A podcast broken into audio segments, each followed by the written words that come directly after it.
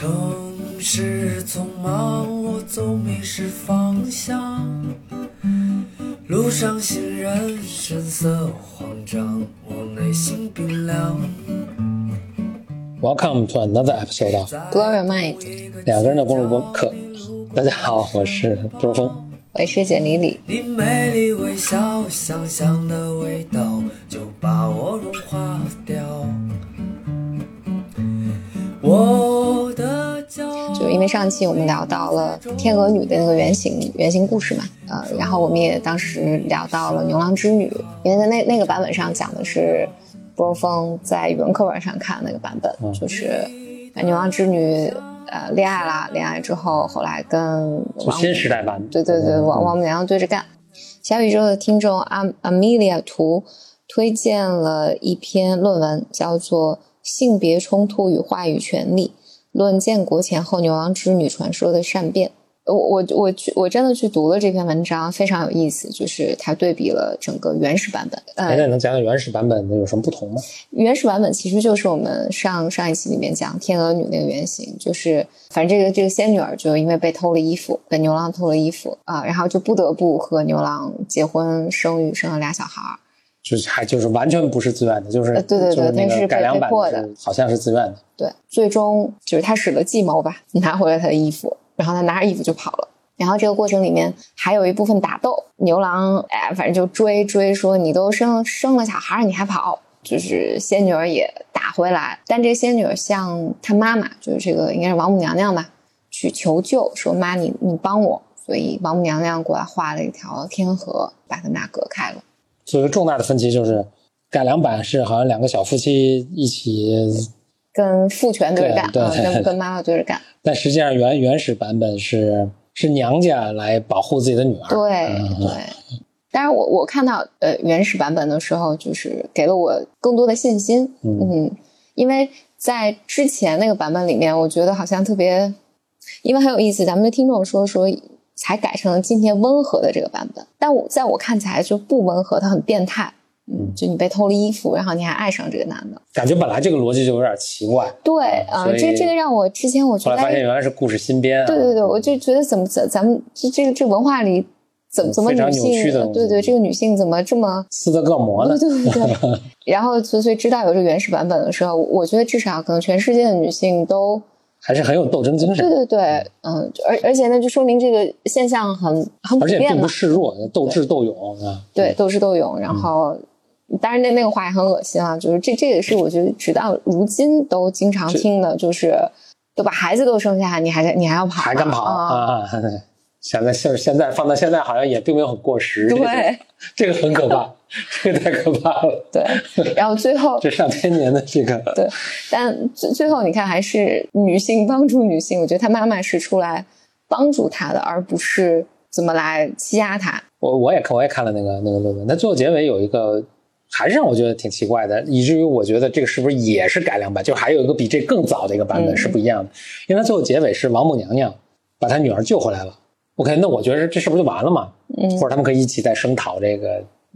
禽兽嘛，对吧？还一年还是，一个月还要然后呢，见一次就。王娘还问这个女儿说：“那你你是愿意在娘家待着呢，还是再再就回跟你老公住？回回去回去跟你老公一起住？那这还用问吗？人都这都千辛万苦跑出来，她肯定是不愿意跟她老公住。结果这个女孩子至少在这个这个这个版本的故事里还说说我想在娘家家多住一点儿。”但好像还给还给以前的生活留了个口儿，就是说，我还是一年再回去见孩子一下，见，可能可能是为了孩子吧。我很难想象只为了老公对。对对，所以所以王母娘娘就做了这么一个妥协的安排，就是平常她还是住在娘家家，但是，哎，这有点像那个孩子的那个叫什么抚养权，还是什么叫什么监护权什么，就大家对对大家能够分着，嗯就是对半分，就是你你你住一礼拜，我这儿住一礼拜那种、那种感觉，他回去可能可能是为看孩子吧，好像是。咱们是不是应该再改良一个版本，就说 OK，他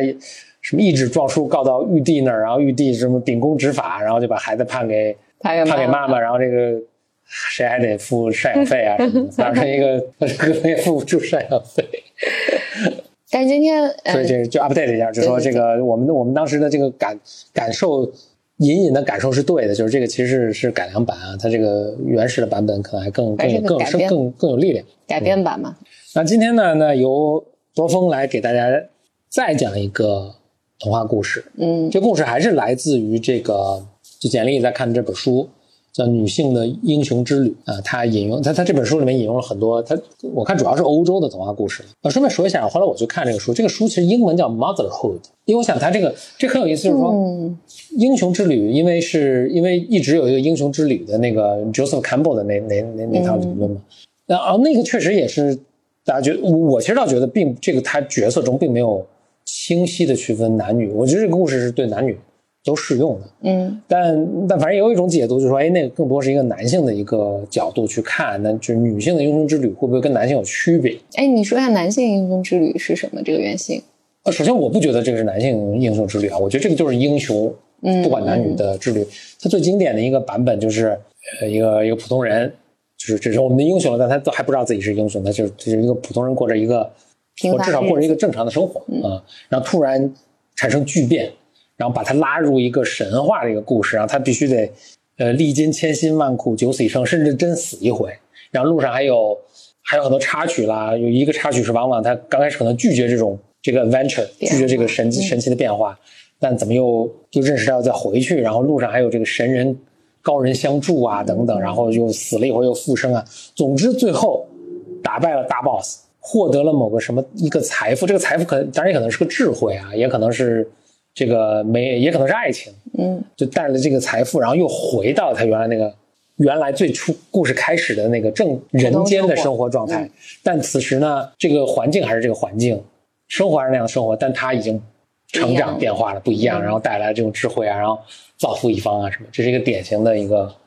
英雄之旅的故事。，Joseph Campbell 大概大意说，就是所有的人类的这种故事都是这个。对对对，所以他叫千面英雄，就是这个英雄可以长得不同张脸，甚至不同肤色啊，对对对对，它以不同的面，呃，改变形式，重重复的出现在人们面前，但其实最后面的后面的故事永远是这一个故事，嗯我理解就是人们你你的生活发生变化，然后你经历过一切，你得到了嗯，新的经验和新的东西，然后回到原来的生活里面，嗯但一切都不一样。对嗯 Joseph Campbell 这个这套理论，然后广为传颂。他是一个什么人类学家还是一个什么家？就是他据说他也是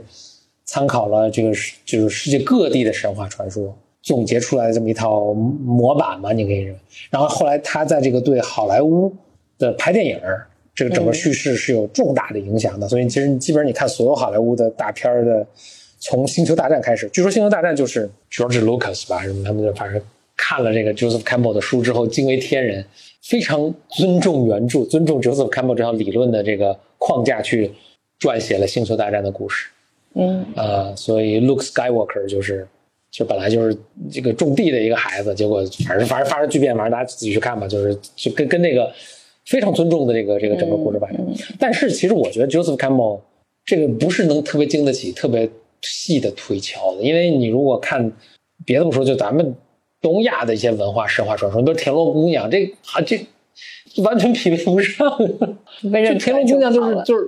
是，首先从头到尾我没看任何人有任何变化。小伙子捡一田螺，然后扫水种饭、做做饭什么，就打扫什么，嗯干了几个月，然后小伙子发现，然后这姑娘说：“哎，我要走了，就走了，完了。”就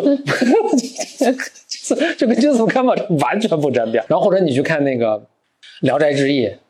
哎，没有一个跟这沾边的对你你说这个，我觉得那个许仙的那个故事也是《白对蛇传》嗯啊，就就是白蛇一直都很没有就很猛，没有任何就是 Joseph Campbell 特别强调的是，甚至如果你去去比如西方学一个什么写作课，就是也不不光是说电影，但是我觉得电影尤其强调这一点，因为我觉得它可能这个时间特别短，就是就两个小时要把这讲完。但如果小说什么的，它尤其强调是每个人必须有成长，大家要看的就是成长，你必须写出有人成长，没有人成长的这个故事谁去看这个故事呢？教授会反复或者老师吧，反正反复给你强调这一点。然后那但我回去看咱咱们《聊斋志异》就是。没有，就是 从头到尾没有任何成。但是你比如说《西游记》，还是挺挺符合这套说法的，对对吧？你说他们历经千险，那唐僧死了都九九八十一回，对吧？历经千险过去，然后最后哎取回了一个宝藏回来，改变一方世界，然后他们都成佛了，也产生了巨大的变化。嗯，不是都成佛了，就唐僧跟孙悟空成佛了，其他也反正也都超生，也都达到了灵魂的升华吧。就是，OK，《西游记》是很典型的一个，嗯而且是一个宏大叙事的 Joseph Campbell 这套的。但是你你回头看那个，你比如说《白蛇传》，或者整个《聊斋志异》里的故事，新十四娘书生爱上了狐狸狐精，然后然后怎么就都死了，就就就到结尾没有，就都没有没有什么升华。嗯，嗯是不是这是个东西方文化的差异？呃，相相比较来讲，就西方更追求一个人的就是这种呃怎么讲个个体化，就是放在荣格的那个角度，就是一个人的自信化的旅程，嗯就是我要成为我自己嘛。但是东亚文化下，它就是个集体文化，就是我不需要你成为你自己，所以我们的故事里面，它更核心的并不是一个人有变化，你你说到这个让让我让我想到很有趣，我从来没有听的人真那么说过。但我我的感觉就是他 Joseph Campbell 这个英雄，就他这个英雄之旅最最最原型的，如果说他真的是比如说主要在西方的文化传统中是特别主流的话，我觉得最最最原型的可能是耶稣。嗯，就耶稣，这不是他的死死而复生，然后是不是这一切都是源于那个的？就但但我确实没听到有人有人有把这个去作为一个一个比较。但我觉得耶稣耶稣的那一生是一个是个终极版的这个英雄之旅，历经千险要拯救全人类，对吧？我回去看一些资料，看看有没有人做过这方面的比较比较文学的研究。总之，回到今天啊，今天我们就是这个还是讲这个故事啊，但这个故事也哎是，在在这个故事之前，我还想你你因为你刚才提到这个书的名字嘛，啊，对女性的英雄之旅，嗯它英文叫 motherhood，嗯。因为 motherhood 翻译过来其实就是母亲，作为母亲的旅程，它翻译过来叫女性的英雄之旅。对，我确实好奇，就是因为 motherhood 是它的大标题，我不知道它有是不是还有个小标题，就真的是，比如说是，就回回去再查了。等我们大家来听我们第三期，我们考据一下，看看到底是啊、什么一个情况。那总之吧，讲这个故事啊，这个故事很有意思，其实有很多什么的背景。这个是安徒生童话，对，呃，其其实不是，这是我等一下可能要讲的一个背景，但我先把这故事讲完，然后我们再讲这个故事背后的一些很丰富的一些背景。故事这样的，就一个国王，呃，他在怎么森林里可能打猎什么迷路了，迷路呢就左转右转都那个叫什么鬼推墙还是叫什么鬼打墙，怎么也出不去，就很着急。着急的时候看见一个老妇人，老妇人就过来跟他说：“这陛下您别着急啊，我能保你出去，但是你别答我答应我要求。”那国王都到这地步啦，那就请他能答应吧。这老妇人就说：“我有个女儿，我可以送你出去，但你必须娶她为妻。”那国王说：“那我先瞅瞅吧。”然后一瞅，哎，果然是很漂亮一个一个女儿，但国王看着就很害怕，可能阴气太重吧，可能。你说的是吓人。但那也没办法，那老妇人就把他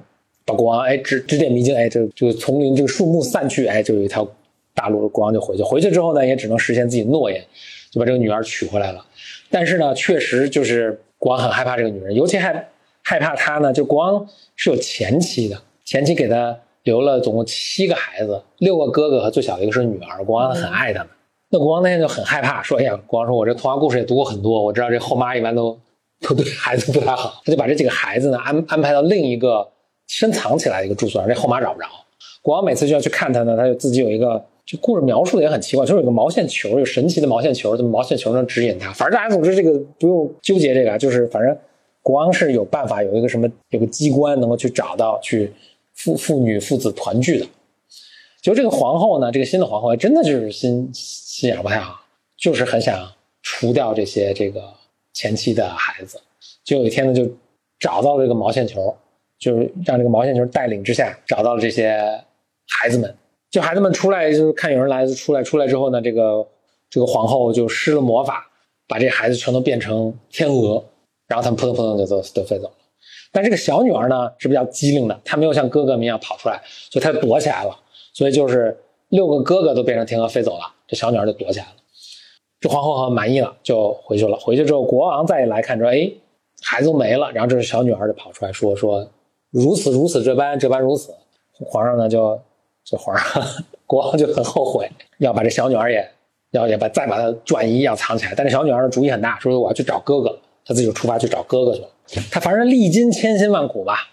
长话短说，就是她终于找到了这个这一群天鹅的所在的住所，她就藏起来。然后晚上天鹅未央回来，回来之后一落地，哎，变成人。小女儿就出来跟哥哥们相见了，说咱们一起回去见父王吧。这哥哥说我们现在变成天鹅了，我们每天只有十五分钟能变成人啊，就是在晚上十五分钟能变成人，我们也回不去啊。这小这个这个妹妹就说那我有什么办法能救你们？哥哥说有一个很困难的方法，就一是呢你必须六年不说话，然后在六年期间呢，你用一个什么金条啊，还是什么藤藤条啊，做六件衣服给我们，我们穿上这衣服呢，就能变成人了。但你一说话，我们就全死了。小女孩说：“这我行。”他就躲起来，就是摘了很多藤条，开始做衣服，一件一件做，一件一件做。在这做的过程中呢，就有一天，哎，又来了一国王。他们这欧洲国家都小，就是你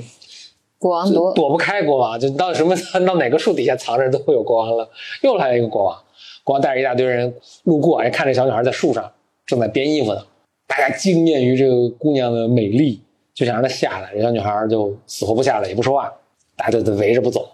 底下这个情节我是非常不理解啊，就是小女孩就把自己脱了一件衣服砸他们，那么脱了自己鞋砸他们，然后就把反正自把身上衣服都脱光了砸，最后就穿件内衣。你我我非常不理解这个情节，而且这个情节隐隐都有种色情的意味在里面，你无法想象。你添油加醋了。我记得我看版本是，就他把自己的项链扔给他们，啊把自己的反正把身上的东西细如金银细软全扔下去就是，希望把他们打发走。这不是肉包子打狗吗？这 这怎么能把这对吧？这个情节非常不能理解。总之吧，果不其然，大家就是不走，反正就强迫这个女孩下来，就把带回城堡去了。国王一看这姑娘特别特别美丽，虽然不说话，这不说话让我想起了那个海的女儿也是不说话，虽然不说话，但国王觉得很美丽，就宣布我要跟这位女孩子成婚了。那人家大家不就是反正也没有征求这个姑娘的意见吧，还真的成婚了。成婚之后呢，这这个女孩还是死活不说话，每天就织衣服、织毛衣。过了一年，她生下一个孩子，但是呢，这个国王有一个妈妈，就当然有一个妈妈了，反正就只有一个妈妈。然后这个妈妈呢，这个妈妈就看这个，这跟跟咱们那个跟跟咱们的传统很像，她看着儿媳妇怎么看怎么不顺眼，特别还不说话。其实我觉得不说话应该大家能够相处的更好，反正就老老老老去污蔑这个女孩子，国王也不听。但他妈妈听说这个女孩子生了生了孩子之后呢，哎，就去把这个孩子抱走了，抱走了，然后跟我 后面情节我也非常难理解，然后跟国王说这妈妈把他孩子给吃了，这都什么什么情节？国王说国王肯定不信了，这搁搁谁也不能信。第二年他又生一个孩子，又重复了一遍。第三年他又生了一孩子，又重复了一遍。他们这个就情节很奇怪，就是没孩子没了也不使劲找。然后第三年呢，这国王也有点坐不住了，说要不咱们审判他一下吧，到底什么情况啊？不老出这么蹊跷的事儿，皇子皇孙都没了。又审判他，审判他又还是不说话，不说话就被判死烈火焚焚身而死，就就把他、放柴堆上，然后就准备要烧他。呃，在这过程，在这还是还不停织毛衣，那个就是在这整个过程中是他手都不停的不停的织毛衣，然后就准备烧的时候，哎呜，天下飞来六只天鹅，这个这个女孩子就就不停的赶工赶工赶工赶，实在不行了，火都烧起来了，就把这个衣服呜呜全扔到扔给这个天鹅，天鹅一穿上之后，哎，变成了王子了。王子说他不能说话，我来跟大家说什么情况，这是如此这般这般如此，来跟大家一说。国王说，哎，我早就知道这姑娘好姑娘，就把这个火都熄灭了，然后他们就又回去幸福的生活了，故事就结束了。哎，我但我我记得最后有一点，虽然我没有理解这个意思，就是他六个哥哥嘛，他吃了五件半毛衣，哦对对对，嗯。所以有一个他的最小的那个哥哥变成人声了，但是还有一个还有胳膊是那个呃是是还是天鹅的哥哥啊。哦对，还有一个细节就是皇皇上就一怒之下就把他妈烧成灰了，嗯嗯，然后就跟那个新娘呃以及他的哥哥们吧，大概一起过上幸福的生活。这故事结束了。这个是这个书里面的故事啊，当然是简历讲讲给我听的。我依稀觉得我记得我小时候听过这个故事，但是有些出入，主要的出入是这个天鹅的数量的出入。因为我我小时候记得这个天鹅是个质数的这个天鹅，我忘了十七还是十一啊，所以我就会去查。后来我发现，就这个故事，但这个故事可能广为流传，有很多版本，而且它是一个反复出现的主题是什么呢？就是哥哥们变成了鸟。你说你干嘛有有什么阴阳关系？那我怎么哥哥变成了鸟？这个你你什么情况？啥情况？I don't understand。鸟就鸟就鸟呗，鸟。就这个主题，行，我继续说啊，就这个主题反复出现，有好多故事都是围绕着这个，都都都是大同小异的。就安徒生当时也讲过一个故事，叫《野天鹅》，就非常像的。我就是我就只把它们区别这种给讲讲吧。就也是皇上娶了后妈呀，后妈对这个孩子，但是他们是兄弟姐妹十二个，所以十一只天鹅最小的一个妹妹是嗯女孩，是十一个哥哥，也是妈妈那个就是施咒，就特别恨这个前妻的孩子施咒，把这个哥哥们全变成天鹅了，胳膊扑通扑通就就飞走了。妹妹这个妈妈本来想祸害妹妹，但是妹妹反正也就聪明吧什么的，就逃逃走了，逃走去救救哥哥，找来找去说，反正也最终找着哥哥了嘛，也是要什么拿荆棘给哥哥织衣服，嗯然后这个呃，因为哥哥数量比较多嘛，那织时间可能更长，可能织了十年。那也是路上碰上国王了。然后我当时这这个情，因为安徒生那个故事，反正安徒生写的很很美。当时我有很多地方是印象非常深的，就是我记得是好像他是一个哥哥要带着妹妹逃走，就哥哥反正用什么藤条什么编了个大网，每个每个天鹅用嘴叼着网的一个角，嗯妹妹躺在中间，他们就乌泱飞呀飞呀，攀山越海。就过海的时候，他们也是到晚上变成人。过这海的时候，因为海上没有着着脚点啊，就是过根本就很着急的飞飞飞飞飞，啊，远看远远一个小岛，非常非常小的一个小岛，一个岛礁，呜、他们就落上去，刚一落上就变成人了，就是一差点就溺死而溺溺水而死。但是这个岛礁如此之小，大家兄弟姐妹就紧紧的站着站了一晚上。嗯然后第二天早上太阳一出来，大家又变成天鹅，又带着妹妹飞走，就特别美。安徒生就是了了不了不起，所以我那么小看这个都印象那么深。啊，总之就是带着妹妹，然后也是国王怎么着，最后就是娶了她，就另一个另一个国王了，娶了她，然后妹妹也是整天不说话，织毛衣，也是，不过这次不是不是恶毒的那个婆婆丈母娘，嗯，哎，这呃不是丈母娘，婆婆婆婆，而是那个什么大主教，大主教老跟国王说，这这个女的也是不说话，整天织毛衣，这个其中必定有诈。就是这个女孩儿就是织毛衣，就不是织毛衣，织那个荆棘的衣服啊，也是安徒生讲的，就是很细致，就说她她要把那个荆棘摘过来，用脚踩烂，然后用手搓成麻绳，然后再织，手手脚全烂了，她也不说话，就织的差不多，就他那个他那个物料原材料没了，他要跑到那个什么山里啊、墓地里去采那个荆棘，然后被大主教看见，大主教说：“你看，这就是证据，他就是巫婆。你看，要不然黑灯瞎火的到墓地里去。就把他抓来，就要叫焚烧致死。焚烧的过程中，他也是不说话，就是吱吱吱吱吱。然后这个天鹅，天鹅这个如期而至，他就把衣服啪一扔出去，每个天鹅都换上了，就变成人形了。一个英俊少年，也是一个哥哥，一个胳膊还是天鹅的翅膀，但是其他这部分是人。呃，最后皆大欢喜的一个一个结局。哦，就是我最初讲的就是这个这本书引用的这个版本，应该是格林童话的版本。我刚才讲的那个十一个天鹅的那个是安徒生的版本。还有一个故事跟这很类似，也是格林童话的版本，后面都一样，我就不说了。但前面不一样的是这样：一对国王夫妇生了忘了十一个还不是六个儿子，这个妈妈就特别想要一个女儿，她就发了个誓，说只要我能生到一个女儿，我这些儿子可以全不要，就是怎么着都行。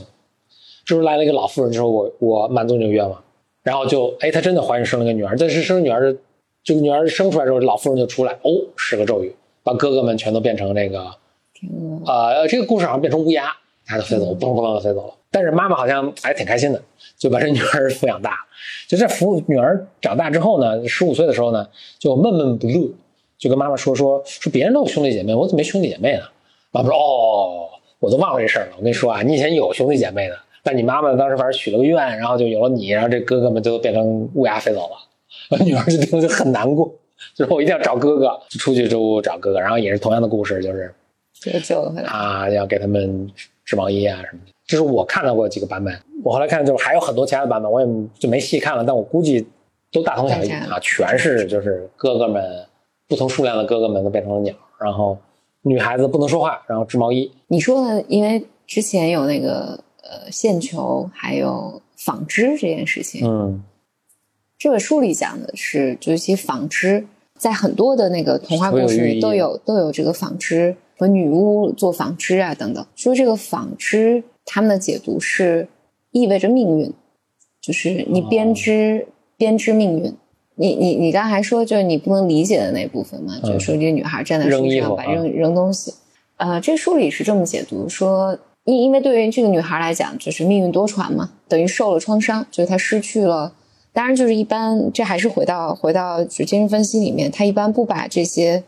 呃个体看作是个体，就是他的哥哥们啊等等，其实都是看看作是你身上的某些力量被压抑了，被压抑了，嗯，或者被拿走了。所以十一个哥哥，或者不管多少个哥哥，就是好你身上的十一个不同的超能力什么这种。对对对，就是你你你的一部分被不管什么原因就被限限制住了。然后，所以他他是说，当你受到创伤的时候吧，在这种情情况下，当你遇到他人向你提要求的时候，你倾向于给予对方。就通过屈从和通过怎怎么讲，就没有边界的给予，嗯，来，你希望使得这个麻烦走掉，但其实就是你用用我的话说不好，对对对，用我的话说就是你没有办法建立保护自己的边界，所以你倾向于你你会把你身上重要的东西出让出去，嗯，但这会带来更更糟糕的结果。就反正有有有几个主题啊，我们都都可以聊聊。一个是你看，她都是女孩子在这里面是。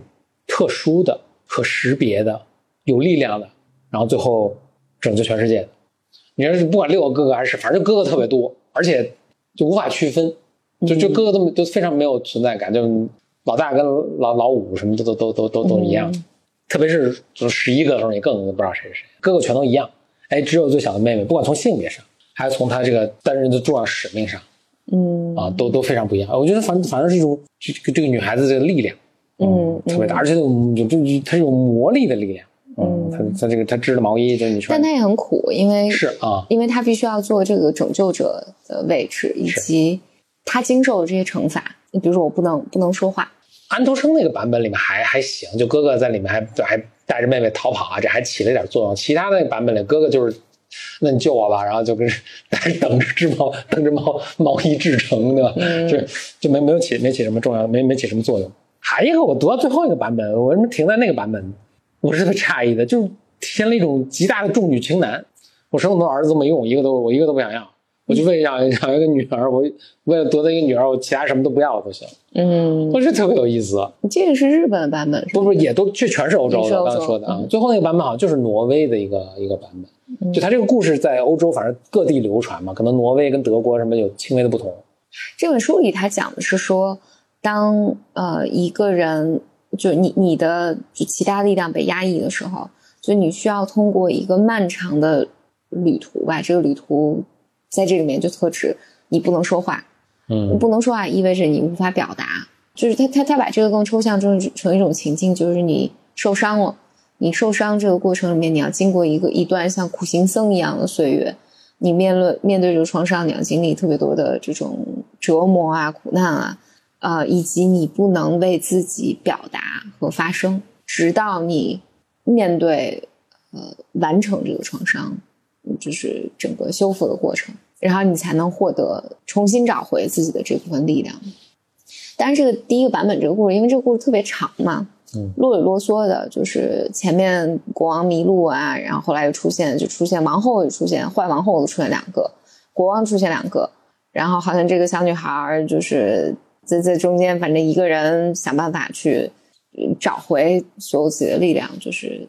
就对于我来讲，我也觉得稍有点莫名其妙。就里面这么多枝桠，就是你看他他这个故事，就是就一听就一个非常，它不是个现代的故事，或者是不是现在改良过的故事？就现在改良过的故事，它一般是不会有这种 loose ends，就没有交代的过程的的头绪。比如他好多头绪都没交代，那第一个王后那么坏，是不是应该受点惩罚？对吧？那那三个孩子被抱走了，就就没下文了吗？就就死了吗？还是怎么什么什么情况？就是他一般都会，就是现在的故事不会有，就是所有 loose ends 全全都会给你非常清晰的整理好。但以前确实没有。嗯，我我觉得这是一个人类的讲故事从一个口头叙事 oral 从那个口头叙事变到文字叙事的一个过程。嗯，就以前口头叙事，其实讲到后来大家也忘了前面讲什么，所以就是有些没没交代的，就在就是这件事算了，也没人去问。但你变成文字的时候不行，我看一半，哎，我说，哎，好像还有一个人呢，就是你翻回再看，哦，那那确实还有一个人，你怎么没交代呢？所以文字的时候，就故事就变得特别特别严，就特别严谨。凡是前面交代的一个情节，后面都会能能有对应上。还有这个故事里面，好像对他设他设了很多很糟糕的年长女性的形象。这里面年长女性都很糟糕，对，就是从一个什么老巫婆到就就皇后，嗯，到皇太后，嗯，反正都是。迫害者的角色，你这么说啊，我其实倒想，不管中西方啊，女性在故事中，神话故事中，其实有智慧力量，然后最终跳出来 save the day，就拯救世界，这种形象特别多。从最早什么女女娲补天，嗯，到然后到这个天鹅里这些女天鹅的这故事中，女孩子救哥哥，以及像白娘子，对，其实《聊斋志异》里面都是什么狐仙爱上书生嘛，狐仙里边都是女的，嗯嗯，全是这狐仙儿这个女性这个角色，又聪明又能斗智斗勇，一般都是什么跟恶鬼打呀，跟什么就是书生都特别没用，嗯，就是手无缚全就就全是许仙儿那种那种状态，手无缚鸡之力，然后都是这狐仙儿狐精出来跟恶势力斗争啊，然后有时候做自我牺牲啊什么，就都都是他们可歌可泣的故事。这书生都是毫无用小白脸儿，什么什么都干不。我我刚才也在想这个，全是这种角色，我我刚才也想这个问题，我就想，就许仙和白娘子这个故事里面，简直就是一个被阉割的儿子和一个全能的妈妈，然后这个妈妈就哭着喊着啊来照顾他。对，就是当然也不也这可能也不是个健康的一个亲密关系。对，而且这个听起来还有点乱伦的感觉，就是 就这不是健康，但是如果就是就是这样的角色的话，那你当然还是更喜欢白娘子了，就是有勇有谋啊，敢爱敢恨啊，就是嗯一方面追求自己的爱情啊，另一方面不畏恶势，不畏惧恶势力啊，是条汉子。就全就是全是全身上全是这这正面的品质。对，许仙是什么贪生怕死，又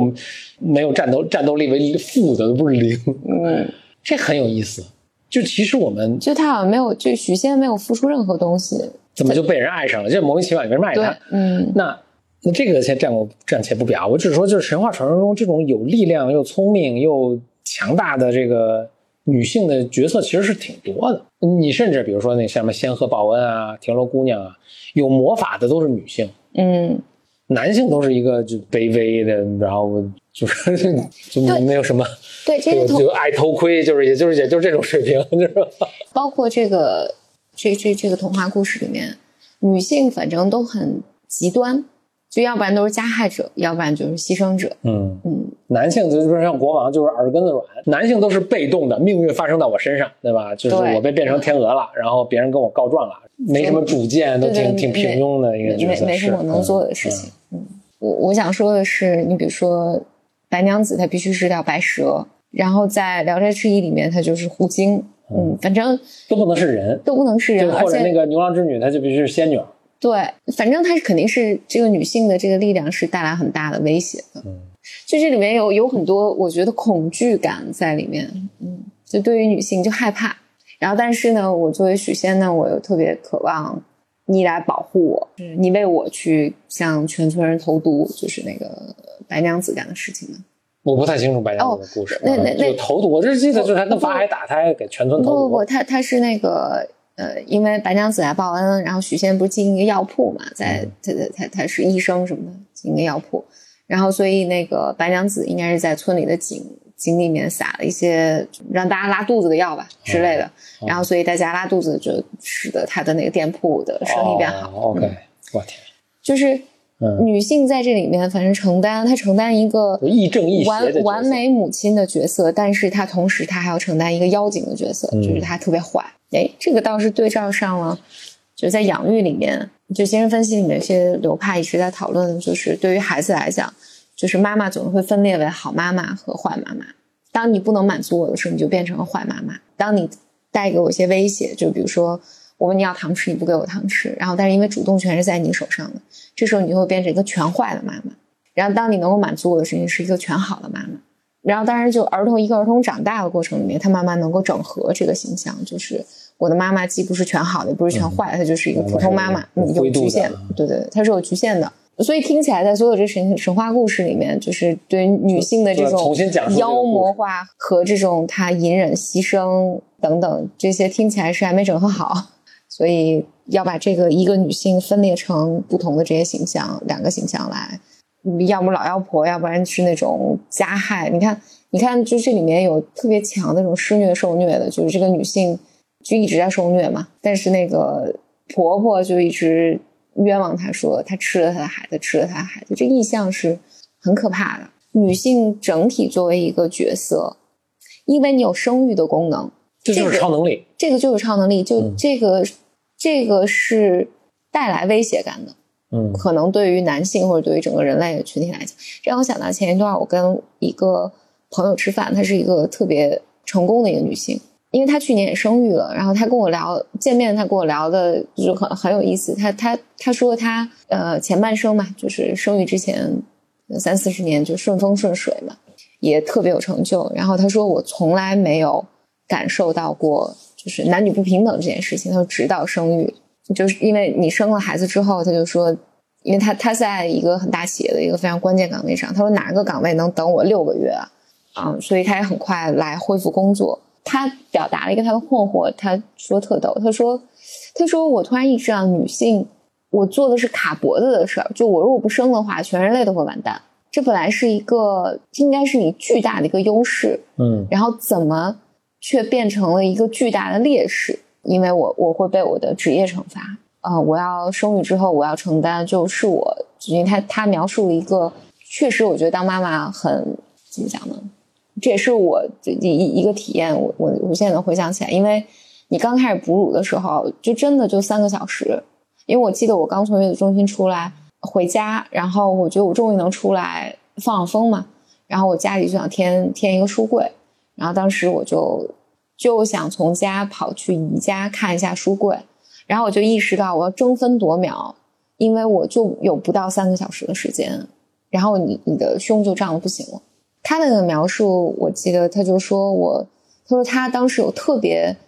抑郁的感受，就觉得，因为他也他和我一样，就很快就恢复工作。他说，无论你怎么工作，你如何假装自己是正常，但是每过两个小时，你的身体就要提醒你，你不是一个，他用词，你不是一个正常人。那我我我能记得我刚生完孩子那段时间，就是在适应这个身体的变化的时候，我中间我当时就是那一天我去宜家。然后特别特别着急，就是急着赶回家的时候，我当时就有一个感觉，我就完了完了完蛋了。我想我这后面怎么怎么办？当然事实情况啊，以我过来人的身份，事实情况这个这几个月就 over 了。当然几个月是 over 了，但是但几个月的时间，比如对一个你真的一个职场女性来讲，或者你你有一个重要岗位职场女性来讲，这这简直就是一个命门嘛。就像他描述说，哪个关键岗位能，哪个公司的关键岗位能等你六个月呢？等你六个月不回来？嗯，对我，我想以关我以过来人身份来讲是就不久，其实就适应了。但是我那个时候确实是一天一天要花好几个小小时的时间来泵奶这件事情，确实让我非常崩溃。嗯，这这个是真的。但我回来讲，就是因为刚才我们讲到这个的时候，我就想到这个女孩当时说说，明明我是有一个卡脖子的能力的，怎么她就变成我一个巨大的劣势？但现在东亚女性真的付出实践在。卡卡脖子，卡脖，你看这个社会就会变化了，所以大家现在在求着大家生嘛，求着大家生，你就得创造各种各样条件。嗯，就就就是，我觉得现在就是另一方面，就是这社会也没准备好这个，就大家也不知道该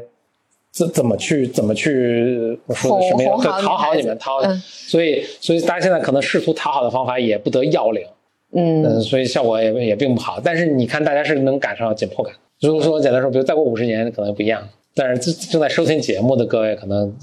享用不上了。嗯，这这个回到就是我我我扒了一下之前大家在女性系列里面给我的提问，有几个问题很有意思，就是不同的人就还挺多的来来提出的问题。大意呢，我总结下来就是说，男性基本面这么差，我们女性怎么办？就是这跟刚才的是什么关系？女性要自己过了嘛？就是这跟卡脖子是怎么联系到这儿的？当然很重要的问题了，我同意啊。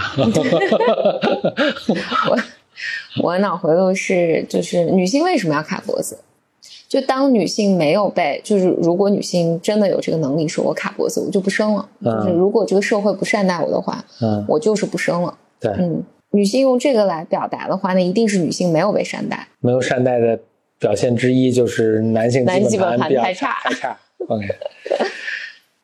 然后跟这个特别相似，这这这有答案吗？答案是你你先你说。还有一个相似的问题是，呃，还有一个女性听众，她描述她说我我觉得我有相亲创伤了。她说她就是可能，就我能力，我觉得相亲本身就是非常 traumatized 的一件事情。她她的描述里，就是我我这是做的笔记啊，就是她说整体来讲，就是在面在这个相亲的过程中，她总觉得大家都不太正常，所以她说我不知道这是样本的问题还是我我自己的问题。我觉得肯定是样本的问题啦。然后，但是呢，在相亲，但是相亲它本身本身就是非常一个非常 arbitrary 的一个 artificial 的一个非常不自然的一个过程，对对对就您没法儿，就正常的人搁那儿也都挺奇怪的了，不知道该如何行为，可能手足无措，所以唉，只能怎么说呢？只能都表示同情吧。还有一个相似问题，他说，他问说女性怎么和未开智的男性相处？啊，这我看他底下有挺多，这是在那个小宇宙上那个一位白妹儿的留言了。我看底下很多人都留言都说，就为什么为什么不要相处？对对对，嗯就别相处呗。哎，这这样女性就使用了你卡脖子的啊，对，超能力卡伦的权利嗯是就是如果你们都不开智的话，啊，嗯，就直到你向我证明了，对对对就是你是一个开开了智的男性，咱才有的谈。也有可能女性一直都有这个 power，所以使得这种各种童话、神话故事里面就要骗你们说你们没有，以及不停的妖魔化你的这些能力，所以你特别坏。让你不要要不不要轻易使用。就好像对对对，其实就是这不是你超能力嘛，然后这个另一方势力就是怕你使用嘛，因为你一使用，就大家就最后就要编织各种各样的这个什么，让你觉得自己不仅没有超能力，还特自卑什么的，哎，因为骗你。骗，你说你不行，你这那，你别用这个，什么对你用这个世界会有灾难什么嗯，而且这灾难都是你你造成的。就大家就不用，就因为骗骗了两千年，这这个我想到就是那《牛郎织女》，因为它后来被改编的这个版本里面特意强调了这个呃仙女儿，第一呢是还是好吃懒做什么的，不不啊，她跟这个呃牛郎就第一次相见的时候，她跟牛郎抱怨，就是在天上的时候，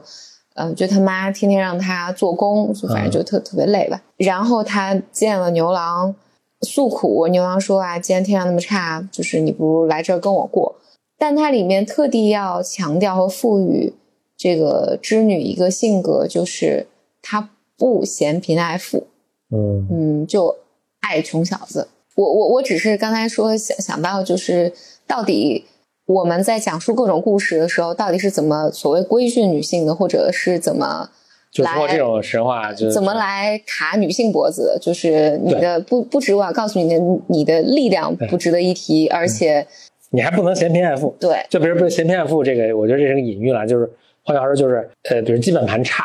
就牛郎这基本盘很差了，对对吧？就是要玩没玩。比如说我偷窥我想比如织女，偷窥还偷东西，对，还还骗人，织女跟天上打人。对，就是基本很差。那那怎么办呢？那所以就一定要就去就要跟女性说，就是基本盘差，你不仅不嫌弃，你还就爱上这基本盘，这这才是美德。对，就这种 PUA，而且这个啊真的是全世界都是这样。我就特别纳闷的一个就是童话传故事，经常也是公主爱上穷小子，但后来你稍微一想，就是凭公主凭什么呀？吃饱撑的。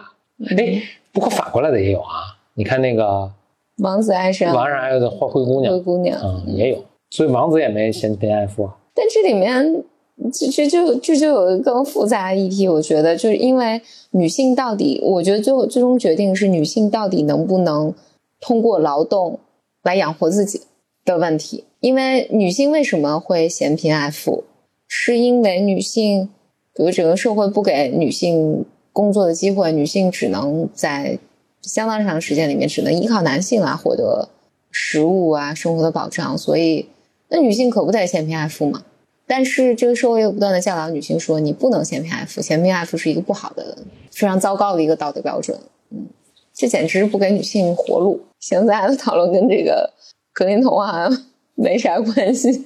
从人家织毛衣救哥哥，你怎么聊到嫌贫爱富了？OK 啊，对，那你回答一下吧。那基本盘那么差，那那怎么办呢？我自己的体验啊，当然就是、我自己体验是这样，就如果你自己能过得很好的话，当然就自己过了。啊，但那你这个问题得细究，那就是怎么算自己过，怎么算过得好啊？其实我看大家过，大家过得挺好的，但是他竟然还会发这种问题，就但是具体发这个问题的人，我嗯我当然不知道他过什么情况，但是我我确实去见过很多，就是哎，其实我觉得生活的非常好，也挺快乐啊什么，但是也仍然有这个困惑，是或者是不是比如说对亲密关系的追求，这是很人类本性的一个东西啊，这是它是，但我觉得中间有一部分，就所所以这里面很重要的一点就是你自己一个人过得好不好。就是如果你其实真的挺好的，我我刚才特别想说的是，理论上就如果你自己过得好的话，其实你更大概率能遇到反而更能遇到对对对，更更能遇到和你匹配的人吧。嗯，OK，那面对基本盘差呢，就自己过得好呗。但我想讲的是，你的这个困惑有一部分，我的理解是会更来源于，比如说你周围的社会的声音啊、家庭的声音啊，会不断的有人告诉你的人生不完整啊。嗯，这个男的其实挺好的，还不错啦，就是有点像过日子也就这样。对，就就这是个牛郎，他嗯，也也也挺好的。他是爱你才偷你衣服的。对，嗯，我觉得永远不要被这样的，嗯，这样这样的话，永远不要相信这样的话。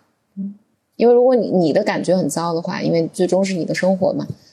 你要找一个人过，不管你你你找这个伴侣是男的还是女的呀，同性还是异性，你找一个人一起过日子的话，一定是让你的生活变得更好，你才愿意进入一个新的生活嘛。否则，干嘛要进入一个生活里面，就是让让自己生活的更更不快乐？你希望在这一季女性系列里面听到什么样的话题？也非常欢迎大家写信到 bym 的邮箱。是 bym club at outlook 点 com，拼写是 bym c l u b at outlook 点 com。好，那我们下次节目再见，拜拜拜。我的骄傲已不再重要，说一声你紧张不得了。你的脸上写满了。